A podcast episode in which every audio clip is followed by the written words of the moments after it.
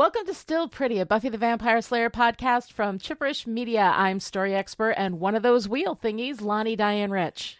And I'm film scholar and stupid, useless fad. No, I said fad, and I'll say it again.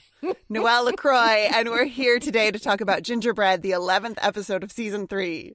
Gingerbread aired on January 12th, 1999, and was written by Thania, Thania, Thania, Thania? Nobody knows. I don't know. Nobody knows how that's pronounced, even her mom. Thania St. John and Jane Espenson, and directed by James Whitmore Jr. I'm saying Thania, and I think it's a beautiful name, and yes, well done. Thania is beautiful. Thania is beautiful. However, however it's pronounced, and if she is out there listening to us, sorry, you Friend of the podcast? yeah. Hey, I mm-hmm. have a name that I have to explain to people all the time, so it's fine. Anyway, this is the episode where Amy turns herself into a rat, and she stays a rat, except for one tiny blip, for three more seasons. And I remind you of that to remind you that Still Pretty is, as always, fully spoiled for your listening pleasure. So if you haven't seen it, it's a 20 year old show and it's probably been spoiled for you a whole lot already. Yeah. But uh, I'm also kind of curious as to why you're here and why this is your first episode of Still Pretty. But, you know, welcome. We're happy you're Shit here. happens. Mhm, Yeah. All right. Grab your Wolfsbane, Toadstone, and the nearest fire hose, and let's go on patrol.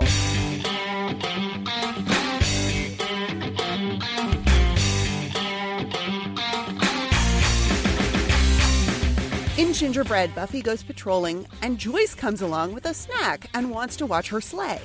When Mr. Sanderson from the bank attacks, Buffy chases after him and tells Joyce to stay. Joyce wanders off and discovers two small children, a boy and a girl, dead at the park with symbols painted on their hands. Buffy goes to Giles and shows him the symbol, which he says is indicative of a ritual slaying. A group of human beings. Someone with a soul did this. That's it. And while you're looking for the meaning of that symbol thingy, could you also find a loophole in that Slayers don't kill people rule? Joyce shows up at school upset about the kids. She's organized everyone in town, including the mayor, to get together for a meeting at City Hall. Even Willow's mom, who apparently hasn't seen Willow since August, shows up and starts spouting off academic pseudo speak about the rise of mysticism among teenagers. The mayor speaks and says it's a good town, but then Joyce feels inspired and takes the mic. This isn't our town anymore. It belongs to the monsters and, and witches and the slayers. I say it's time for the grown ups to take Sunnydale back. Cut to creepy music and dark shots of bones and candles and all that witchy nonsense. These must be the bad guys. But when we pull the shot back, there's Willow sitting on a rug that has the very symbol that was drawn on the kid's hands. Willow's a killer! Willow's a bad guy! No, she's not. And even before we were spoiled, we knew that because it's Willow. Don't try to jump scare me when you've got squeaky shoes, TV show.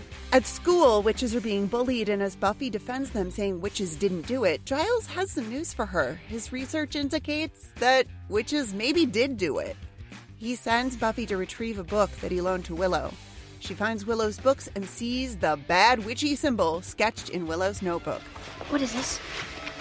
A doodle? I do doodle. You too. You do doodle too. This is a witch symbol. Okay, yeah, it is. Willow. What? That symbol was on the murdered children.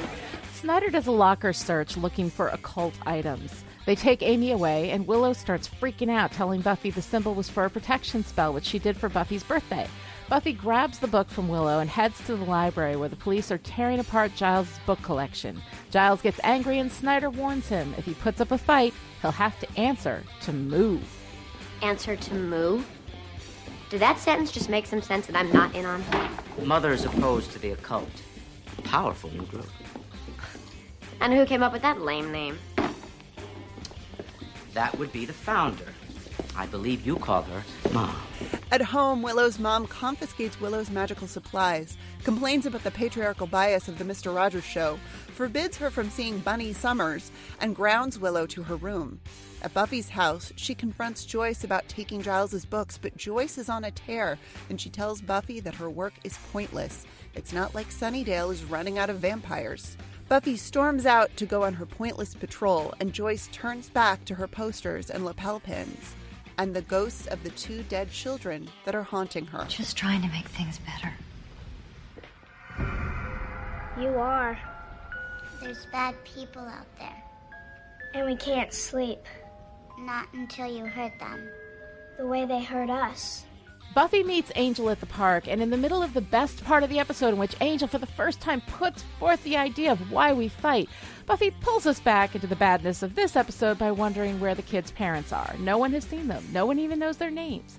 She brings this insight to the library where Oz and Xander pull Willow in for research over the internet, and they discover that the same kids have been showing up dead in places over and over again for hundreds of years, turning peaceful communities into vigilante mobs.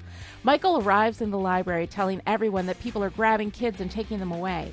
Giles and Buffy go to confront Joyce, who knocks them out with chloroform. And Xander and Oz run off to rescue Willow, but they're too late. We really have to talk. Time to go. Oh, and get your coat. It's chilly out.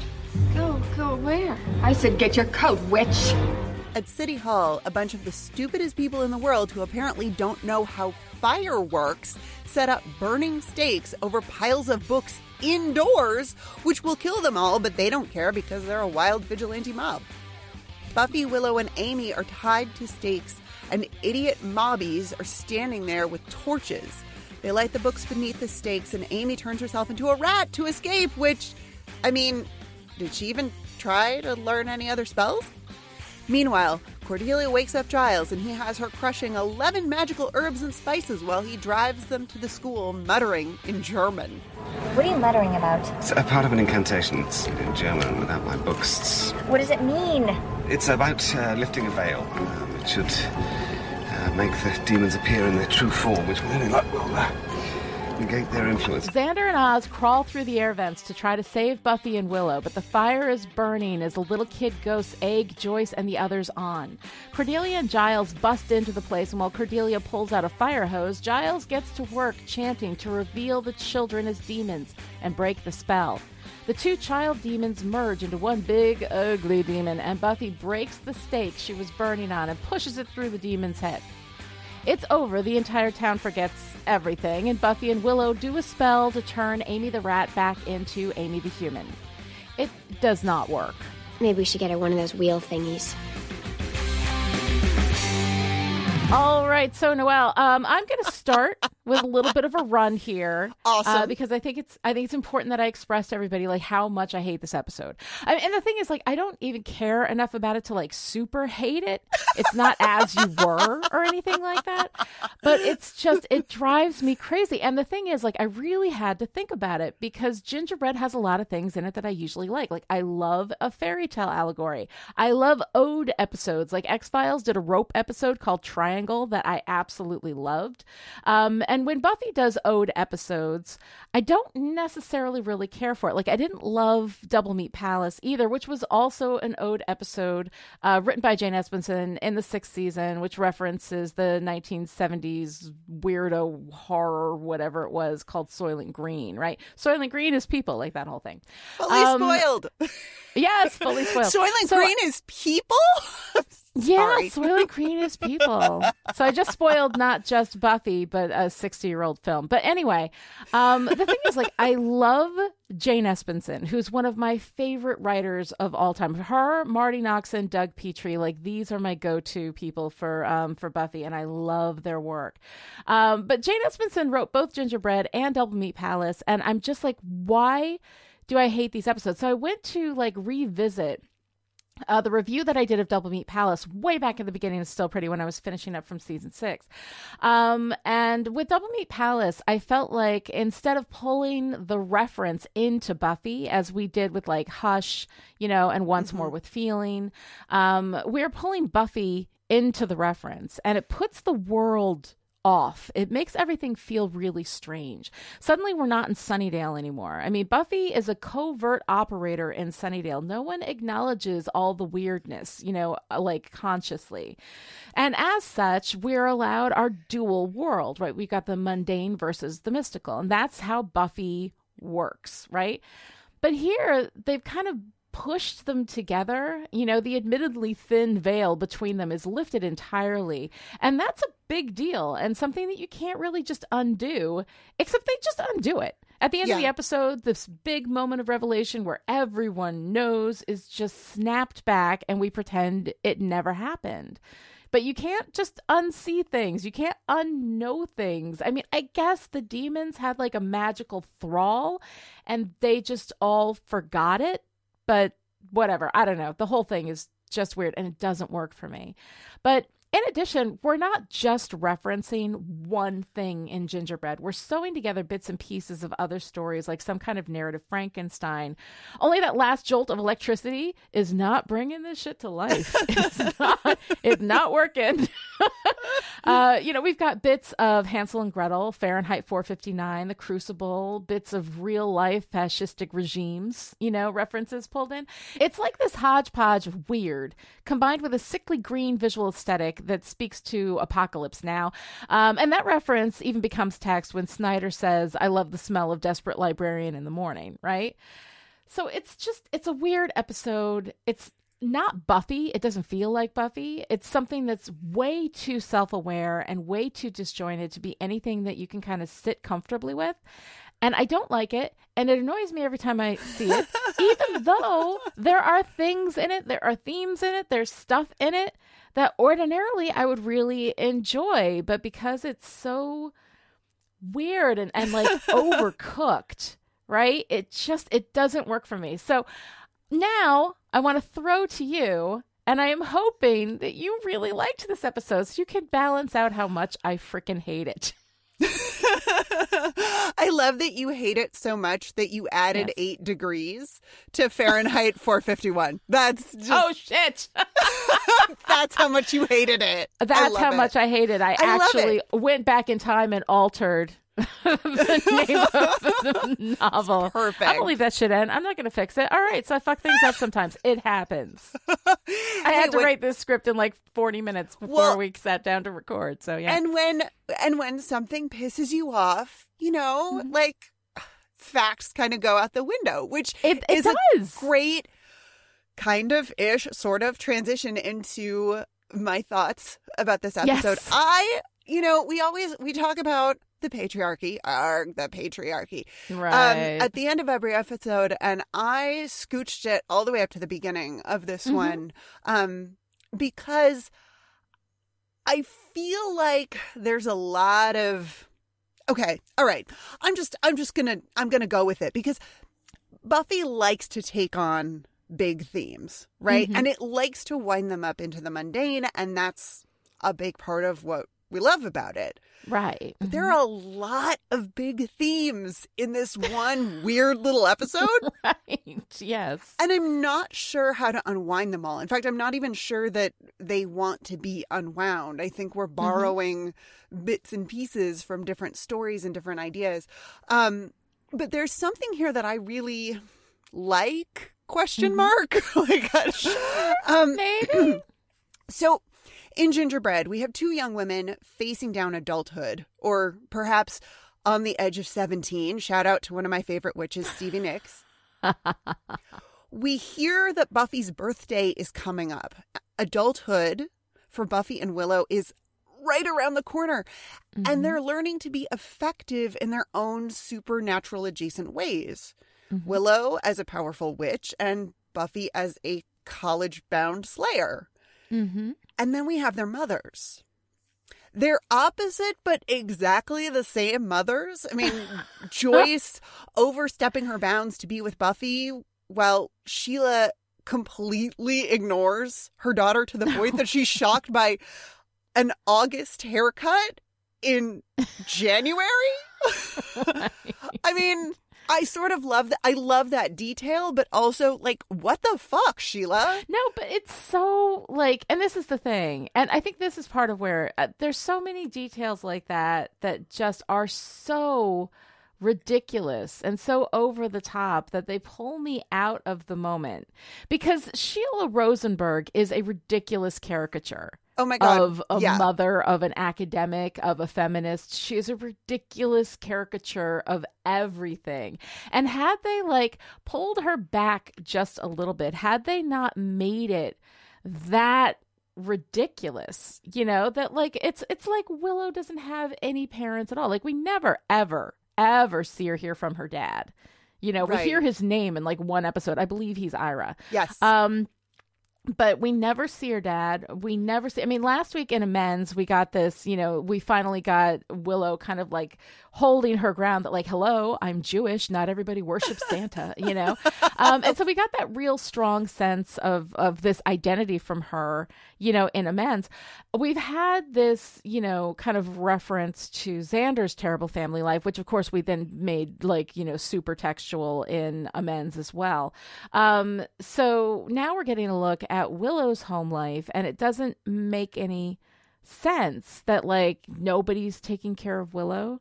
Nobody cares where she is. Her mother hasn't seen her or noticed anything about her since August. And this is the first time that Willow's had a complaint about that. Like, we have been weaving in Xander's complaints you know, about his family, like pretty much from the beginning. They're subtle. They're usually, you know, on the back end of some kind of snarky joke he's making. Mm-hmm. Um, but it's always been there.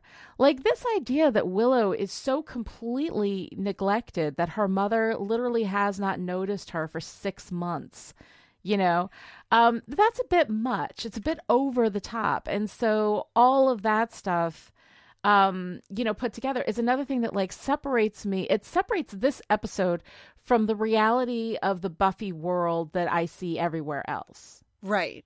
And we're trying to put Willow's mother in contrast with Joyce, who is suddenly yeah. like super on board with the whole Slayer thing to the point that she and over attentive, comes, right? Yeah, yeah, yeah. And this is not a Joyce that we've seen really before, maybe a little bit, but it feels it feels really no, forced. I mean, Both Joyce the mother is always doing her gallery stuff. Yeah. She's gone for weeks at a time. We don't even see her. You know? Yeah, like, but we get these um, mother yeah. characters who are supposed to be opposites of one another. Mm-hmm. Yeah. And somehow, over the course of the story, both of these women end up attempting to burn their daughters at the stake. Yeah. And I think it's interesting and perhaps really problematic that both Joyce and Sheila do this on their own without Buffy and Willow's father's involvement. Hank Summers mm-hmm. is out of the picture, and yeah. Ira Rosenberg is out of town. Right. And I put this whole mother daughter stake burning thing under Arg the patriarchy because at best it seems like a cautionary tale about what happens when you let women, specifically mothers, as right. in mothers opposed to the occult, call the mm-hmm. shots. And right. yes, that is the best case scenario. A worse, and to my way of thinking, more likely scenario is that Gingerbread is a story about the way adult women are among the most devoted servants to the patriarchy, especially when it comes to their daughters. Mm-hmm. I've talked before about both magic and slaying as stand ins for sexuality and queerness, and we will get mm-hmm. even more of that as we move through Willow's arc specifically. Yeah. In this episode, Joyce lumps witches and slayers in with monsters. Yeah. And then as she's setting the girls on fire, Joyce tries to bond with Sheila. well, yeah, murdering your kids together. I yeah, mean, that's I mean, gotta pull you close. Right. You know? you know, their refrain is effectively think of the children, but yes. what that really means is make sure to uphold the status quo. Yes. And the status quo where anything strange, unique, or queer is punished. Mm-hmm. And punishment means violent death. Right. So the children well and to, the demon yeah. is coded male like when the yep. two children merge yep. and then we've got this huge massive demon Mm-hmm. I mean, that's a dick swinging demon. Totally. Yeah. you know, it's a it's a man. So, um yeah, that's really interesting. Yeah, the demon, the mm-hmm. demon is coded masculine and its sole desire is kill the bad girls. Yes. I'm like, all right, we got ourselves another giant patriarchy demon. I mean, it's really yeah. it's super super icky. The whole mm-hmm. the whole mother daughter witch hunt thing is mm-hmm. super icky and i i don't know that that's what the writers meant to say that you know i'm not that, sure that they did but i mean but it is kind of a reflection of what we see right? It's men using women to turn against other women. Right. Right. Yeah. yeah. And using women to oppress their their daughters who are mm-hmm. you know the who are about to become adult women themselves. It's Right. super gross. It's super gross. And they mustn't mustn't make it to adulthood without knowing that they are shameful just in their very existence. Yes. Mhm. Yeah. So, yay. Wow, so you liked it, huh? Well, okay. I like I like how ambitious it is in its Uh-huh. themes. I mean, I don't Mhm. think that it I I'm not sure that it succeeds in everything that it attempts to do and there are a lot of little like loopholes and things that that I go, "Really? Like no one Mhm. like no one noticed and you know no one notices until three quarters of the way through the episode that we don't know the kids' names. Right. Like really?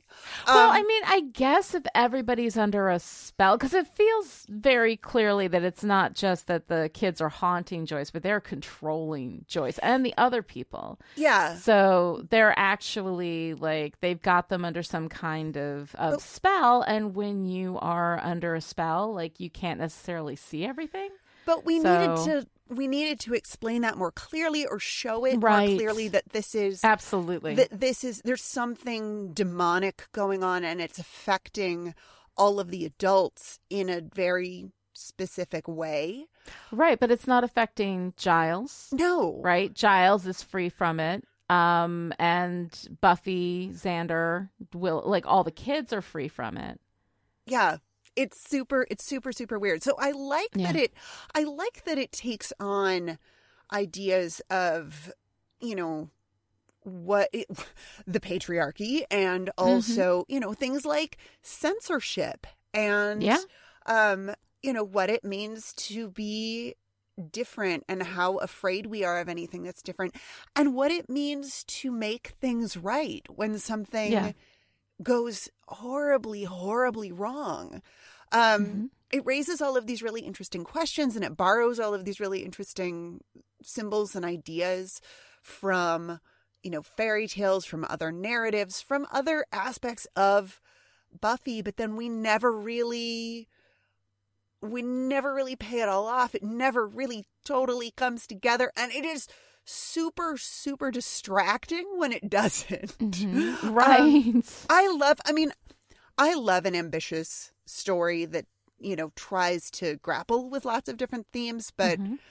and I, I like some of what we get in Gingerbread, but I don't, I don't love it. It's a fun Yeah. episode. It's a fun episode to tear apart. I don't hate it the way you do. I mean, I like, I, I, I kind of like the the occult narrative that like oh witches Mhm. did it and then you know Buffy's like no, there's no way witches didn't do it and Giles is like uh actually uh, I think Actually, witches, witches maybe kinda did it, um but I don't know is this our first instance of using Wicca and witchcraft interchangeably? I don't remember. I think so, and it's something we will continue to do. Totally. And it's super. I mean, Giles links the murders to European Wiccan covens.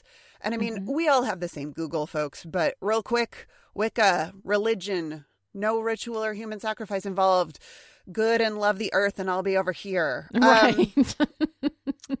you know, I just like lazy, lazy Yeah. storytelling, lazy writing there with that Mhm. link. Um, and I do not buy this symbol as a scary, weird symbol. I don't buy it at all. This is a point up triangle, strong foundation, ascending to heaven with a happy little smiley mustache. it's a pyramid that's happy it's to see you. It's a. November triangle, is what it is. It's a little Um, happy. It's a Right, but happy if, I mean, when you find when you find dead children with symbols drawn on their hands, like you're gonna think that the symbol is something bad, even if it looks happy. But I mean, is this an actual real? I didn't look it up. Is this I an actual real symbol? I looked made it up, it does not appear to be a A, symbol, a real thing outside Mhm. of Buffy. I mean, the Okay. point the the point up triangle is a you know powerful mystical. I mean, the triangle Yeah. pointed any direction. Um, Sure. hmm but no, I couldn't find I couldn't find this symbol, um, you know, affiliated with anything. I really do think that somebody drew a smiley mustache on a pyramid. Just drew a it's just a happy to see a pyramid. And I mean, and that raises the question of like, why do the children have this symbol on their hands? It's a protection symbol. Mm-hmm. And this is supposed to be, these kids are supposed to be the origin of the Hansel and Gretel fairy tale, right? This is what we Mhm. hear, and we're supposed to, you know, be like, oh, that's cool. Fairy tales are real. And I'm down with that. mhm. But the story, like, wh- why do they have a protection symbol on their hands? Did their parents put that on them before they sent them into the forest to be eaten by wolves? Like, what? I guess maybe maybe they just draw the symbol because it looks occult-ish and that's all they need to like get people into this vigilante mob mode. I, don't know. Yes, I guess. And probably, I mean, and there were probably issues with using any other symbol. You probably wouldn't want to use a really well known, but still, like, why do mm-hmm. the kids have it on them? It's very weird. It's very weird. Other to than ignite to- the mob, I Yeah. mean, I guess, right? other than to Yeah. freak people out. Um, I apparently have a lot of questions about the witchcraft in this episode. I want to know where Amy, Michael, and Willow got their badass collection of skulls. Um, yeah. Does the magic shop in Sunnydale just sell skulls? It it it did- may. Did I mean It may. maybe the Maybe aban- there's maybe there's a bunch of skulls just around in the forest, you know, dead animals and whatnot. You just pick them up. maybe maybe they got them from the abandoned biology lab that we saw in the pilot. So- Possibly. Possibly. It could be anything. Um yeah. But I like that when Willow is busted at school, Snyder holds up her bags of herbs like they're drugs. Right. There's something just really. What would have been funny is about that if she was like, "No, it's marijuana." no, that's just it's, That's just pot. it's just pot. No big deal. No big deal. Yeah, yeah. The occult is not. I mean, it's problematic in this episode, and it's supposed to Well, be. but yeah, I mean, it's very thinly. It's very thinly painted, right? Mhm. You know, like it's it's more complicated than it's presented. And I mean, in this world, you know, the occult is something you turn you can turn to for whatever. I mean, you can turn to to do bad things, you can turn to it to do good things, and we're going to see magic used as metaphor for like so many different things. It's a metaphor for a lesbian, you know, lesbian activity. It's a metaphor. Excuse me? Yeah. oh, I cannot wait. I cannot wait until we get to magic as lesbian sex. It makes me so happy. Anyway, magic as lesbian sex, magic as drugs, magic as power fantasy. You know, like there's so many different metaphors that we use magic for. Um and and not all of them effectively, you know, and also the fact that we can't like stick with one, you know, because we we have magic for so long, we've got to and it's it's sometimes part of the Wicca thing. Like we do get that separation in season 4 right? You know where where willow goes to a wicca group and none of them are actually into magic. They make an empowering lemon bunt. They're all a bunch of wanna blessed bees right all this stuff that i just pull off the top of my head because i've seen this so damn much but i love this show because you live in Um, the world of this show and it's wonderful and I, love it. do i do which is so why when they do this weird shit to the world of this show i'm like whatever they make it look all sickly green it looks like an ode to apocalypse now which is not thematically that's No. visually what they're doing No. But like the handheld camera and all the weirdness and whatever. I don't know. I don't know. So like for me the fact that they like mess up wicca as a religion is on the list of offenses from this episode. Is pretty far down for me. It's like all right fine whatever. And everybody does that you know but they do separate it later on. You know they do separate wicca from actual real witchcraft magic uh later on with uh with willow and tara you Yeah. know kind of uh, Yeah. leaving the uh the wicca the wicca group But then, Um, of course, they, I mean, like, that's, you know, shitty to Wicca and people who practice, you know, a real religion in the real world. And, like, I don't know. I, it bugs me. It bugs me. I'm not myself Wiccan. well, they don't do but- much better with yeah. Christianity if No, that makes you feel any no. better. No, but I feel like I mean, but yeah. that's you know, if you take a shot at Christianity, I mean, Christianity. yeah, no, Christianity and patriarchy and all that stuff, they run the world, you know. yeah, Yeah. Christianity doesn't notice if you take a shot at it, but These nice ladies making empowering lemon buns just want to do their stuff. and woman power and you know like and goddesses and come on Yeah. man like It's good stuff. it's like yeah it's a it's a beautiful it's a beautiful religion um It's a beautiful it's a beautiful feminine religion that actually values the feminine. So that's why it has to take shots. oh yes well because anything because anything that is even kind of feminine is worthy of mockery right i mean Uh, this yes, is i mean absolutely. that's that's the root of i mean god that's the root Run of, like a girl, cry like a girl, Mhm. scream like a girl. yep Don't be a girl. Don't be don't be a girl because the worst thing that you could possibly be is a girl right. because girls are yucky. I mean, it's like that's Well, that's yeah. I mean that's kind of the the vision of the patriarchy. I mean, the patriarchy is essentially an abusive boyfriend, right? Who comes in, makes you feel like shit about yourself, and then says, "Oh no, baby, but I love you," you know, and Uh-huh. then like feeds you the poison, and then tries to make you feel better as long as you follow the rules. And this is something that I mean, that's part of the slut shame, is part of everything. And the thing is that this is all part of the terroir, right? You Yes. know, which is something I've talked about before. I'll bring it. Terroir is a concept about grapes and wine. What's in the ground gets in the grapes, gets in the wine. I use it as a concept for storytelling. So it, it does not mean that poor Jane Espenson, who wrote this this episode and is a genius and I love her and she's amazing. Um, you know, is also like a you know misogynistic, you know, creepoid or whatever. Like none of that is true. The fact is that Jane Espenson, like the rest of us, grew up in a patriarchal culture where these things get into the storytelling, whether you believe them or not. Like when this is what you're taught from the time that you are little, you absorb that stuff and it gets into everything that you do. And then we have to look at it as critics and, you know, viewers and readers and pull that shit out so that we can appreciate the rest of it. You know, so like once again, I just want to point to the terroir that while we are talking about how we have these patriarchal themes in this episode, uh, we are not pointing fingers at anybody because it's really a cultural problem and it gets reflected because we reflect ourselves to ourselves in our stories. That's how that happens. So I just wanted to go and do my little quick PSA there. Your little terroir every, every six episodes or so, I've got to do the yeah, terroir. yeah, you gotta, you gotta, because yeah, you gotta talk about terroir about every right because six I want episodes. it clear that it's not the fault of the writers. The Yeah, writers I grew up in a culture that does this to people. Yeah, I mean, well, fault is a tricky, like that's a tricky space to get into because, Mm-hmm. you know, if you if you uphold a message, is it your fault? But we all do it because we're all. Re- it's I don't know. This is the. It's not your fault, but it is your responsibility. Yeah, you know like it's it's it's our responsibility to um to recognize these things but at the same time like you don't know what you don't know and if you are Absolutely. you know in a space where you haven't really engaged with these ideas very much um then you don't know. Now, if you have engaged with these ideas fully and you're like, nope, I like this patriarchal message, well, then we got issues, right? But I don't think that that's the case. And back in the 90s when this was done, like, I didn't know.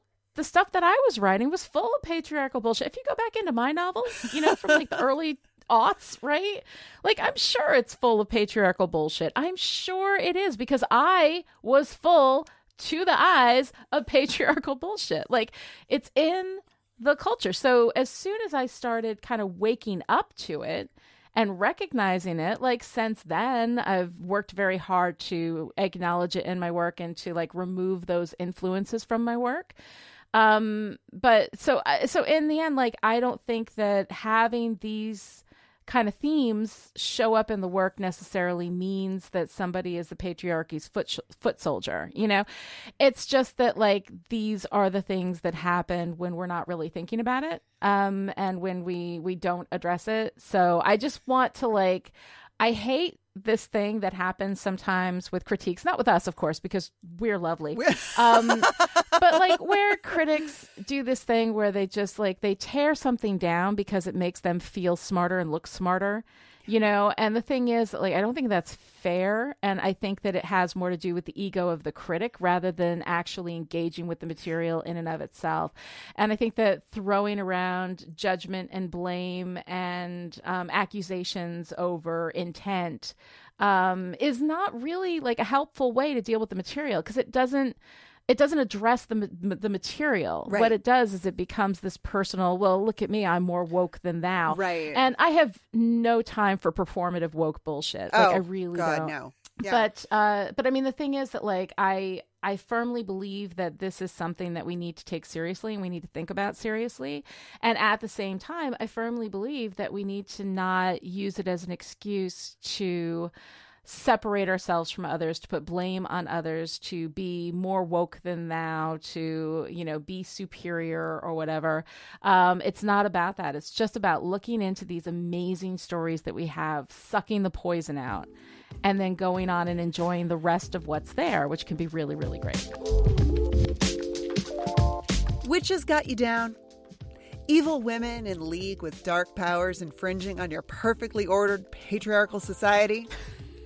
Come on down to Sybil's witch burning supplies, from blessed charcoal to Fiat Lux brand lighter fluid. We've got everything you might need, whether you're a neophyte in the field or a grizzled old inquisitor with multiple frightening scars who long ago lost any sense of empathy. If you come on by and meet our dedicated crew, Sybil can show you the supplies to get you started burning your first Diabolist that same day. Ask about our starter kits for beginning misogynists. Or you could take the money you would have spent on enforcing the status quo and setting fire to anyone who challenges it over to patreon.com slash chiprish and turn it into insightful and funny podcasts that may or may not dabble in the dark arts. You'll also get access to the Chiprish Discord chat full of smart and lovely people who will definitely float in water. All right. And a quick thank you to Rob Hyred, host of Metaphors Be With You, our Star Wars podcast, who wrote the Patreon Ask for us this week. And it was really super fun. so we have a lot of issues in gingerbread. Yes. We have a lot of issues with gingerbread. Um, but the my big takeaway, my big Mm-hmm. takeaway from gingerbread is moms are the fucking worst, you guys. I mean, yeah. this isn't our first episode with mommy issues, and it definitely won't Mm-hmm. be our last. But damn, damn. I mean, Mm-hmm. fucking Joyce. We've talked about the conflict vending machine that is Joyce. Is it a vampire? like, damn it, Joyce. Yeah. As soon as Joyce shows up, I'm so pissed off. It's so stupid. like, this is so mad. hugely dangerous. Yeah, like, You know, uh, I mean, I just okay. I am with Buffy from the first rustle in the bushes. Yes. And I want to know how these writers and this director did that. I mean, my God, like, is it just the stark contrast of Joyce's sing songy tone with the dark and spooky atmosphere? Or is this scene it's the, like it's the pure stupidity. oh. It's the stupidity of it. I mean- it is. Here is your kid out in a war zone, and you're bringing her milk and cookies. Like, Oh get out God. of the way. Yeah. Like, you just give her one more thing that she has to worry about, one more person that she has to protect from being killed. You know, like I don't, don't usually that. hate hate Joyce, but you don't sneak up on someone during patrol. You just No. don't. I mean, she's lucky she didn't get staked. Faith Yeah. would have staked her first and asked Oh. questions later.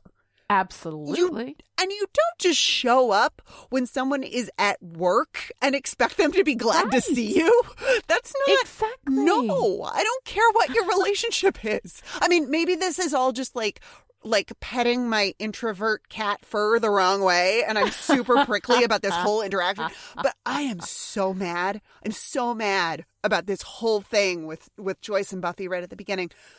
But I got to tell you, Christine Right. Sutherland, oh my God, her oh God, when she sees the bodies of Yeah. the dead children gets me. Mhm. And I'm just like, oh, I'm like, right. I'm like, okay, Joyce, okay, you, you can stay for a minute. Um, I mean, I've said it before, I'll say it again. Even when they give her nothing good to do, Christine Sutherland is great. No, she's fantastic. And the only reason I have any time for Joyce at all, especially in these first few seasons, is because of Christine Sutherland's performance, which I think is really good. But Joyce in this episode is not actual Joyce. And this is the thing that, like, I, I do this sometimes with various characters. Where I'm like, no, that's not that character. Yeah. You know, but the thing is, is that a character is what they are written you know like if they are written to do something then that becomes part of that character's you know um personality or whatever and i don't know with this with joyce you know with what happens with cordelia throughout the run of the series like there are things that make sense and feel right and connected and reasonable for these characters and then there's shit that's just out of nowhere weird and it isn't like who Joyce is, and Joyce is very often a conflict vending machine. Yeah. Like we do treat her that way most of the time. We don't get a real strong sense of her characterization. I think until Buffy goes to college. You know, that's when we Yeah. start to get a sense of like actual Joyce and who Joyce is. You know, we don't see as much of her. Maybe that's why they don't have much as much opportunity to completely ruin her. Um, but we get a better sense of her, you know, especially during season five, you know, Yeah. right before we, you know, kill her off. Um, Right, of but- course. But Joyce is as like I think this is the episode where she is like the least recognizable as actual Joyce and she's more just annoying mom stereotype. Yeah. You know, it's like just this just, you know, put annoying mom in the cup, add a little water, there you go. Instant annoying mom. And it doesn't feel like Joyce. Like Joyce doesn't seem that stupid. You know, Slayers don't have ride-alongs. That's not how this shit works, you know? and aside from that, if you want to go um, patrolling with Buffy, if you want to see what it is that she does, you ask her about it Right. ahead of time. Yeah. Like she's your kid, but she's also the Slayer, and that's different, you know? Um, so Joyce doing this, it feels weird. It feels out of character. It feels phenomenally stupid, which Joyce, I think, sh- isn't. You know, there uh, most of the other times she's not phenomenally stupid. So all of it just feels weird. And then we have this, you know, moment where she finds the children. And so this is all basically just a way of getting her to find the children. Like, why couldn't she have just found the children during the day at the park? You know, or whatever. What if she was coming by before sundown to make sure that she dropped some stuff off that Buffy needed and asked for, maybe, you know, um, or something like that. But like the way that they do it just makes her incredibly stupid. And then, of course, throughout the rest of the episode, she's not supposed to be herself. She's under the thrall of a demon. So, you know, we can kind of let that go, I guess. But yeah, it's yeah, all but they don't. It's so not. It's not foreshadowed in the way that a lot of other things in the episode are foreshadowed. Joyce Mhm. sees the Joyce finds the bodies and is you know horrified, but then uh, we come back. We come back from the opening credits, and Mm-hmm. Buffy is in full on adult mode, and she's the one comforting Joyce.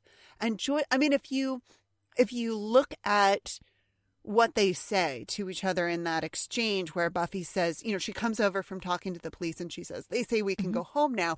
Everything that follows that, if you age flip that conversation, it's clearly they are mother daughter and they've Yes. reversed roles here.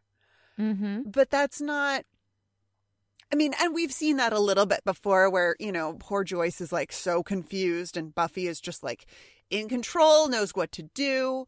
All right. I But- mean, we had it in Band Candy. Yeah. I mean, we had it literalized in Band Candy. Oh my God. And we get such a great A callback great to Band reference. Candy. Oh, oh my man. I know. Oh my God. Oh my God. And I love, I love Joyce calling Giles Mr. Giles. I know. like, of course she would call him So Mr. Giles. Like, how, What Of is course she the, would. you know, like, what's the least suspicious thing I can say? But, you know, we have like Joyce, we have Joyce all traumatized, and we hear from Buffy later, you know, she says to Giles, you know, my mom can't even talk. yeah. And it's this, it's almost like they wanted to ha- sort of have the, the experience of seeing these children who are actually a demon Mhm. make Joyce sort of regress, like if she were to be, you know, pre-verbal and then I don't know, not she's we need to see her be not herself Yeah. more or something, but Mhm. I don't I'm not sure that the the writing team knew at this point who they wanted Joyce to be. Well, no, I mean Joyce is different depending on who's writing her and what the needs of the week are. You know, Right. And this is Yeah. the problem with stories about teenagers Mhm. or or children or or young people, you know, who would still Right. who it would be expected would still have parents in Yeah. their lives because especially if you want young people to have adventures in your stories, you have to explain why their parents aren't there or Why why, their parents, parents don't notice not- that they're gone or why their parents are not paying the fuck attention. Yeah. Because like even the most neglectful parents like I would think would notice something. Right. But apparently not. I mean, apparently Willow's mother Right, you know, but not that notices- long ago, we had everybody doing the round robin phone calls, right? You know, where Yes. you know Xander calls and says he's staying at Willow's. Willow calls and says she's staying at Buffy's. Buffy says she's staying Right. at Xander, like whatever, you know. And they do that round robin thing. Um, so apparently Willow's parents cared enough that she had to lie to them at some point. Like, and that's the thing. Like, her mother doesn't make any sense in this, and Joyce doesn't make any sense in this. But of course, we have Giles, who is the father figure, right? you know, so we have I him love- coming in, and he, of course, is wonderful as always because Giles, right? Yes, You I love yeah. I love Giles when we cut from Buffy saying to Joyce, you know, that that they're going to do something, you know, Mhm. She's to shoot, I forget I forget what she says. Oh, she tells Joyce to calm down. Right. And then we cut to Buffy yelling up at Giles, "Don't tell me to calm down." Right. And I love this. I love this edit so much because we've just seen Buffy be, you know, mom to her mom, Right. and then we get this shot of her looking up at Giles And over his shoulder, where he looks like, yeah, and because he's standing above her in the Mm-hmm. library and the camera's over his shoulder, he looks like he's about six foot a million. Yes. like he looks so tall, and she's just this teeny tiny little Buffy. So tall And and, then we- powerful, you know, which is really great. And you know, and then we cut away and see, of course, that he's standing, Yeah. you know, on the stairs in the library. But it's just, it's delightful, and I love this dichotomy. That again is one of these things that we don't really get to explore in this episode. Of Buffy is the adult with her mother, but the child with Giles. Yeah. Mm-hmm. Well, In- because Giles, she can be the kid with Yeah. Giles because he will Yeah. be the adult. Whereas Joyce, we've had, you know, I mean, with the exception of Band Candy, where he wasn't. like and literally, it was Yeah. delightful. Um, oh my god! Can we just talk about band Can we? I was just more? can we go oh back my and talk about Band? But um, but I mean, in this episode, Buffy still gets to be. She has to be the mother with Joyce, but she still gets to be the child with Giles.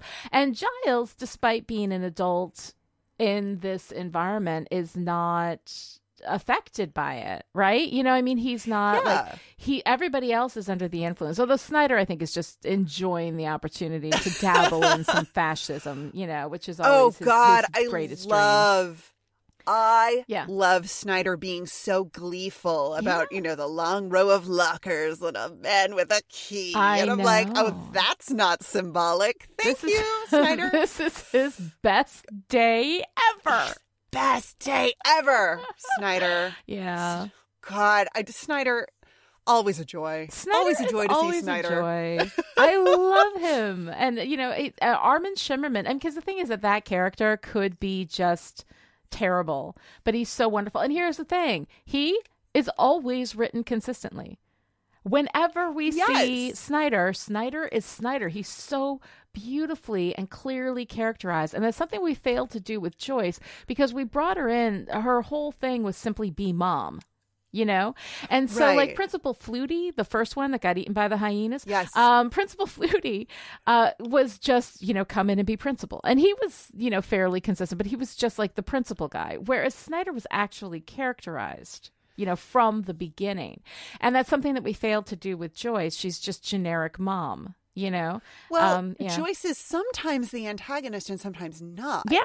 And I think that's the problem, where Snyder is always. very true. If Snyder yeah. is there, he's the antagonist we have and clarity he's on who Snyder is. wonderful. yeah, his whole job, his whole job is to be like a mustache twirling villain. Is to be the douche. Yeah. yeah, Yeah. Yeah. Oh God. he's he is wonderful. But Yeah. Yeah. but we do get there's there is one teeny tiny little piece of this episode that you like. Oh my god, I love it so much. It is 35 seconds in the middle of the episode. Um, yeah. it is when it is when Buffy sits down with Angel, right, and talks about how you know her mother said it was fruitless, no fruit for Buffy. You know, here Yeah. I am doing this, you know, thing, and it never works. You know, um, and I've got a clip of it here, so I'm just going to play that real, real quick. I do know it's important to keep fighting. I learned that from you. But we never, Never win. not completely. Never will. That's not why we fight. We do it because there's things worth fighting for. So this expression of why we fight is a huge part of of Angel's entire character, entire ethos. There's actually an episode of Angel called "Why We Fight," and it's something that we uh, go back to in Angel over and over again. And I always love those moments. And here we have this wonderful. It's like we have this dud of an episode and everything is stupid. And then we have this moment with buffy and and angel having this discussion and he's just getting into the he's just revving up. This is just the beginning of his philosophical you know discussion. And she suddenly stops in the middle of it and she's like wait they don't have any parents. And then we go back into this whole thing and i was like no no no. Let's go back and stay there with angel. I would rather hear angel ranting philosophically for 45 minutes than live through this just terrible episode of Buffy. well, I love I love the exchange there with Buffy and Angel and when he talks about innocence. Yeah. You know, that the kids like he says he says people are talking, they're even talking to me. Which I love.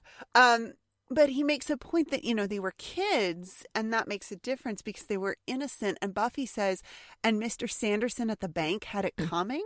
Yeah.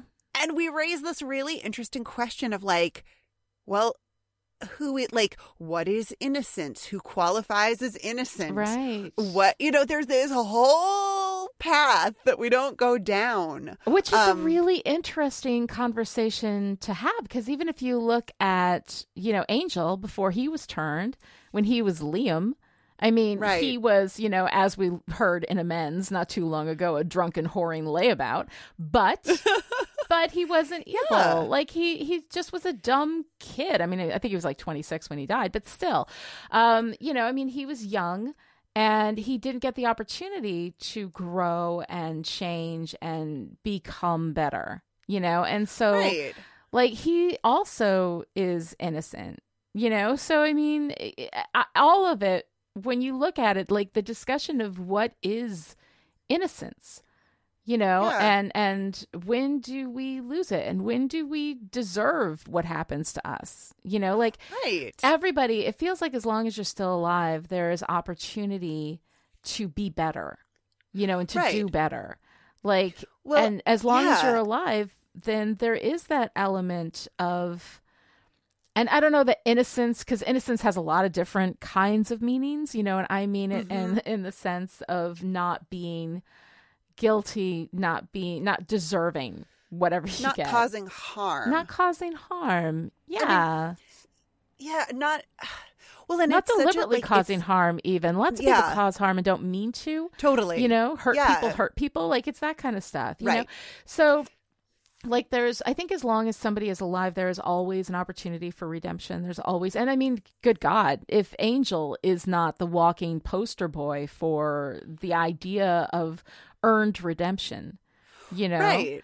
um, Right. yeah i don't know so I, I like i think there's so much interesting stuff to be done with that and it's just like we have this moment where there's this really interesting stuff going on there's this great conversation and then suddenly it's like oh no i'm sorry we have something stupid that we must do first Right. let's and we go do don't even that. pay off we don't even pay that off. Yeah. The idea of, you know, the at the end, you know, of course, the angry mob is being an angry mob, and Right. and these girls have, you know, dabbled with unnatural forces or you know whatever, that they deserve to die. That they they brought this on themselves because of what they did, and there's no possibility of redemption for them. That the only answer is for them to be burned.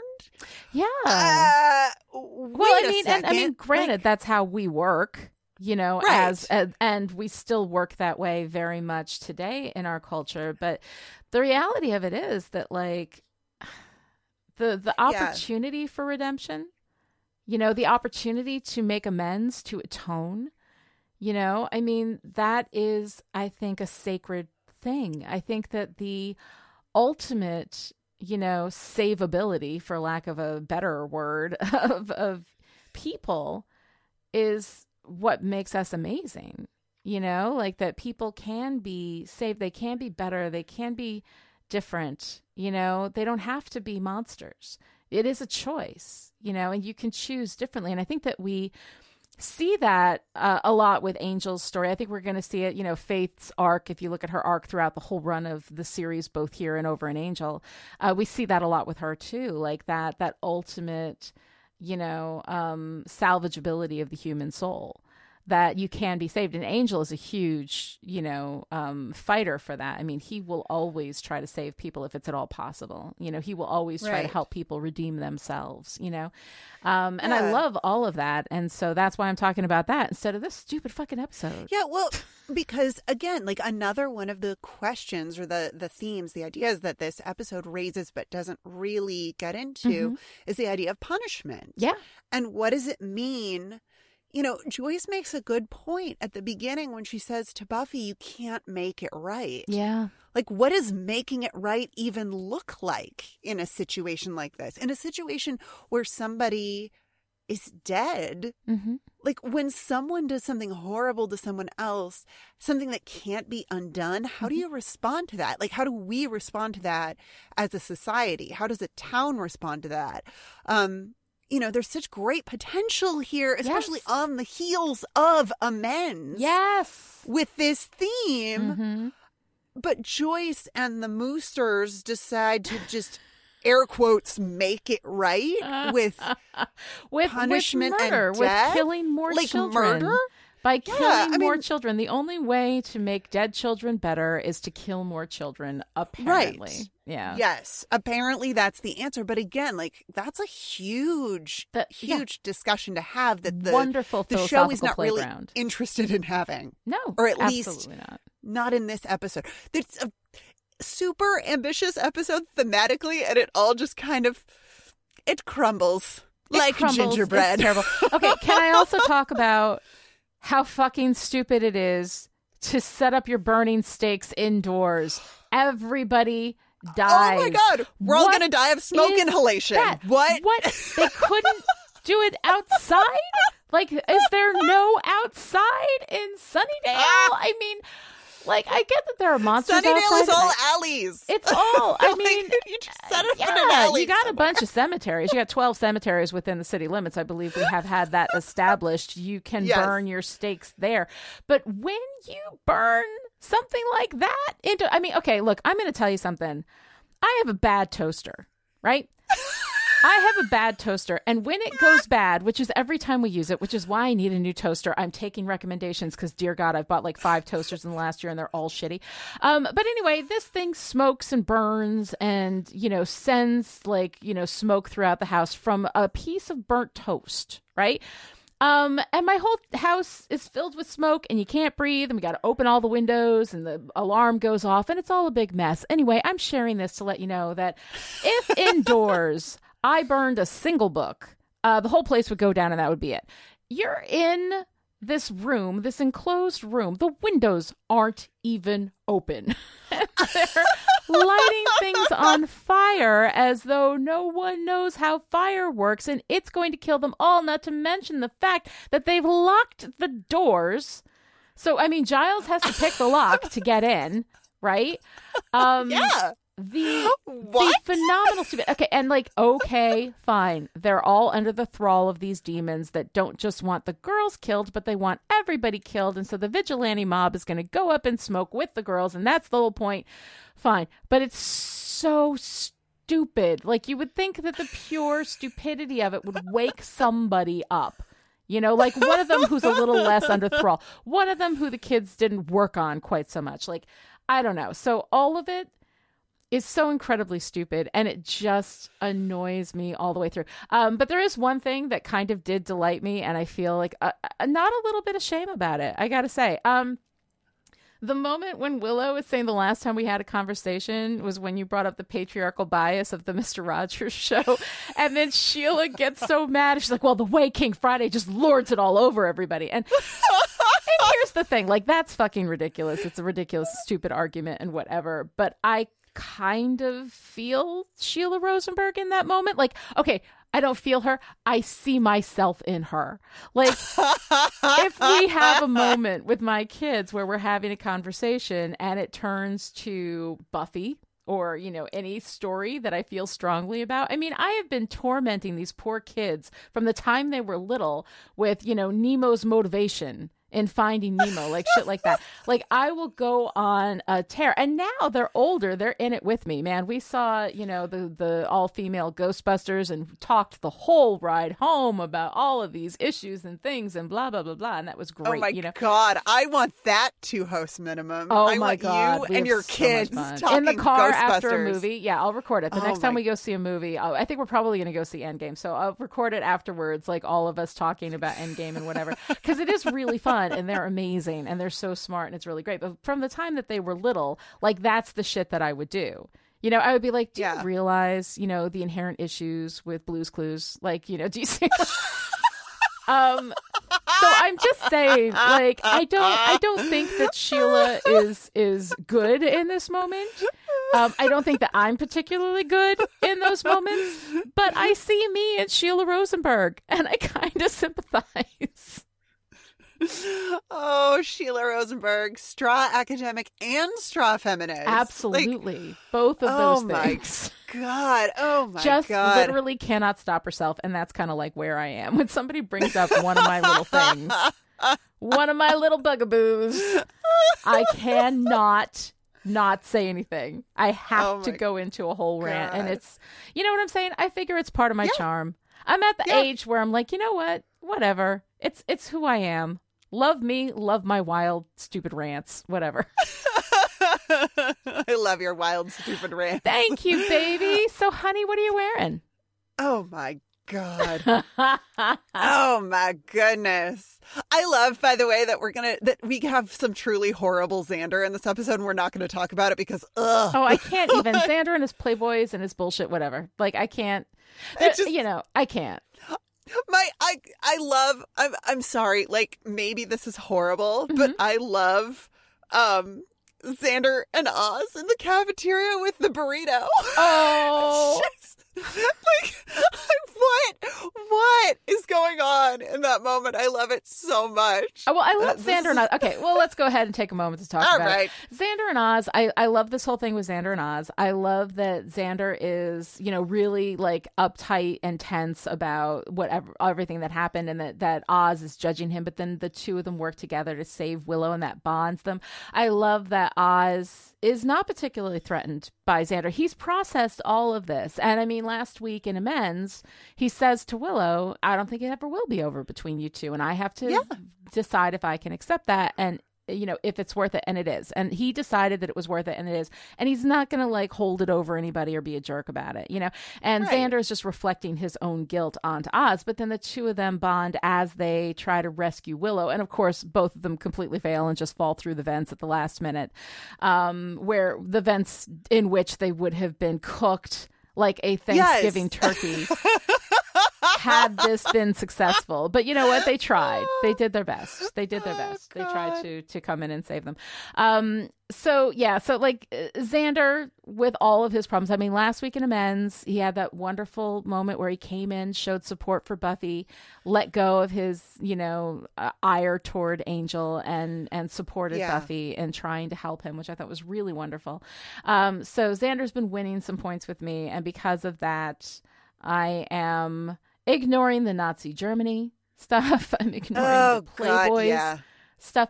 We don't need him to reference. It's clearly a fascistic regime under Snyder at the don't- moment. Um, we can just say fascism. We don't have to go to Nazi Germany.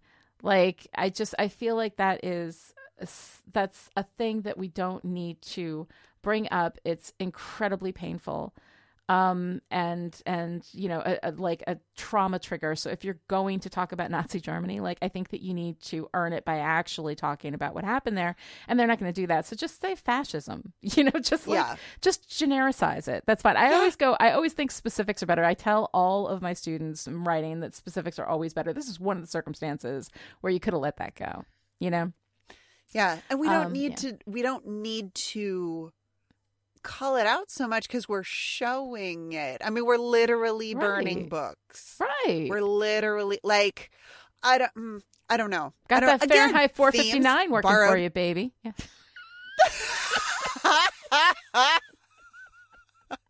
Fahrenheit 459, the little known sequel. To the little known sequel brilliant though Oh God. i love the ending Yeah. Oh dear. But I also love how offended Giles is. Like Giles doesn't get upset. He's the calm guy. Like he doesn't get upset Yeah. much. But when Snyder comes in and touches his books, oh Yes. no. That is Ripper coming out right there. he is about oh ready to throw down. And I love it. And then he tries to get on the computer I to do his research, and he just can't. I, know. Giles. Oh my So God. Oh. God, Giles. Ugh. So sweet. Ugh. but he's not wearing his scruffy sweater. I feel no, for you. we don't have scruffy sweater Giles, and I miss him. I miss him so much, Noelle. he is my heart. I have to go back and watch, you know, The Wish like every day now because I miss Scruffy Sweater Giles, and we're not going to see him again for like a year. Oh not until we get into depressed Scruffy Sweater Giles in season four. Which is also, by the way, another one of my favorite. uh, All of my Gileses are my favorite Gileses. all of the Gileses. there is not a Giles I do not love. How do you feel about Demon Giles? I was just going to say, even in a new man, Demon Giles, love him. Love, Love him. I Horns and all. Horns and all. I am into Giles and I am not going to be ashamed. So, Noelle, what are you wearing? I love Buffy's blue patrol coat. yes. Giving me all the Dana Scully vibes. Right. And I love that she looks like the adults in the scene, which is totally Mhm. appropriate. She looks, she's like dressed for work. Yes, she is. which is fantastic. And then, you know, zooming all the way to the end of the episode, you know, everything has everything is almost back to normal and Willow is wearing her adorable red overalls. And I just I'm like I know. I- love I Willow's love how- collection of overalls. I love how almost being murdered by their mothers causes like almost no trauma. like Right? they're fine. It's cool. My They're mom like, tried eh. to kill me. Um Yeah. But I'm gonna be Yeah. okay. Like it's no big deal. My, yeah, I was actually on fire there for a minute. It's fine. My sneakers, my some- orange sneakers are now black. But you know, it's fine. Let's make some purple smoke in my bedroom. right. Let's just let's just work on the rat. Like it's one thing. Oh like they're they're working on Amy the Rat, which is an adorable little ending to it. But I like the fact love- that neither one of them is traumatized at all by this and that they're not just focusing on Amy the Rat as a desperate attempt to like not deal with the fact that their mothers tried to kill them. Like, Right. Because moms are the worst. Because moms are the worst, and narrative acknowledge tells us. right. I mean, I think it's very interesting that the one who escapes getting set on fire by her mother is the one whose mother is evil and trapped in a cheerleading trophy. Yes. it's like perfect. the only reason the only Uh-huh. reason Amy's mother didn't try to kill her is because Amy's mother already tried that. Already And tried that. Exactly. like- she started the trend. She was the first one, and nobody gives her any credit. She liked killing daughters before it was cool. she was all about. She was all about killing those teenage girls, man. Absolutely. Absolutely. All right. So, what's your girl power moment of the week? Okay, I I love Buffy staring down the bullies. I know. I I love. I don't know why it works. Like, did we establish Buffy as you know? I Big imagine Slayer she's got a reputation at this Okay. point. Like, I imagine she has kicked enough general ass that people know that she's strong and not to fuck with her. Um, but I like that. right. I like that. Yeah. It shows the value of a bad reputation, which I really enjoy. What's your girl power moment of the week? Have you got oh, one? Cordelia. Cordelia. I mean, I love Cordelia. She finds Giles, she slaps him, she makes sure that his brain damage is officially acknowledged as not her fault, right? Um Right. in in the car with him, riding out to save everybody. She's crushing all the magical herbs and dealing with the toadstone, which by the way, ew, gross. Um then when they get there, you know, first of all, she's mocking him for his misspent youth while he's, you know, picking the lock to get them in, right? She goes in, she takes her elbow, she smashes the fire hose, and she gets to business. I mean, granted, she starts putting out the books first, which I think is nice, you know, whatever, uh, or hitting the people first, you know, uh, before she hits the books. Um, and then they have to tell her, uh, actually, put out the fire that we're in. Like stop Right. knocking the people down. Put put out the fire Yeah. that we're in. You know, um, and so she does that, and it's very cool. Like I love seeing her kind of come in and bust the place open. It's awesome. And if it was not for Cordelia, everybody would have died. Yep. Yeah. Yeah, Cordelia, welcome back to the Scooby Gang. Welcome back, whether you like it or not. Yeah, sorry, Cordelia. I hate to break it to you. Oh, Cordelia. Cordelia kicking Yes. all the ass is so wonderful. And I love her line in the car so much. I hate you so much. I know.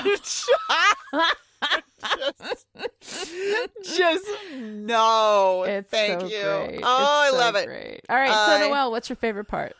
Okay, there's I have lots of favorite parts, but the one that gets me Mhm. like deep in my bones, there is so Joyce is giving her impassioned speech about how Sunnydale is not a good town and that Mhm. it's, you know, now it's been turned over to the monsters and the witches and the slayers. Yeah. And we cut to Giles and his oh shit face. Like Uh-huh. he's just, you see that hit him Yeah. like a ton of bricks. And it's like, I forgot that Mhm. there was acting involved. Right. And like, it is such a real, like, oh, fuck. We are Uh-huh. in so much trouble face Absolutely. and it's like it's the it is the greatest and realist thing in the Mhm. episode. Yeah. Yeah. No, it is really, really great. And I love that. Um, but of course, for me, my favorite part is the part that we cut short and had nothing to do with the rest of the episode and was actually good. is the the why we fight, you know, uh, Yeah. philosophy from Angel. I love that, and I also really love the awkward meeting with Giles and Joyce at the town meeting. I thought that was really so fun. good, so good. I love it and then so when much. Sheila says there's rumors, and Giles's head whips around about us. like, oh, what? Giles. It's so Oh. good. I love Giles. All flavors of Giles.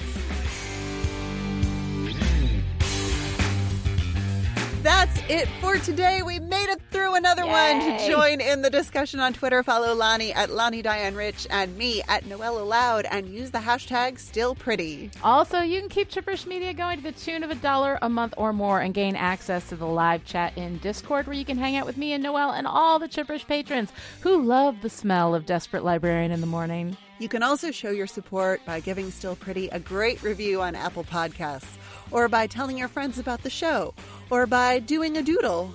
I do doodle. You too. You do doodle too. I do.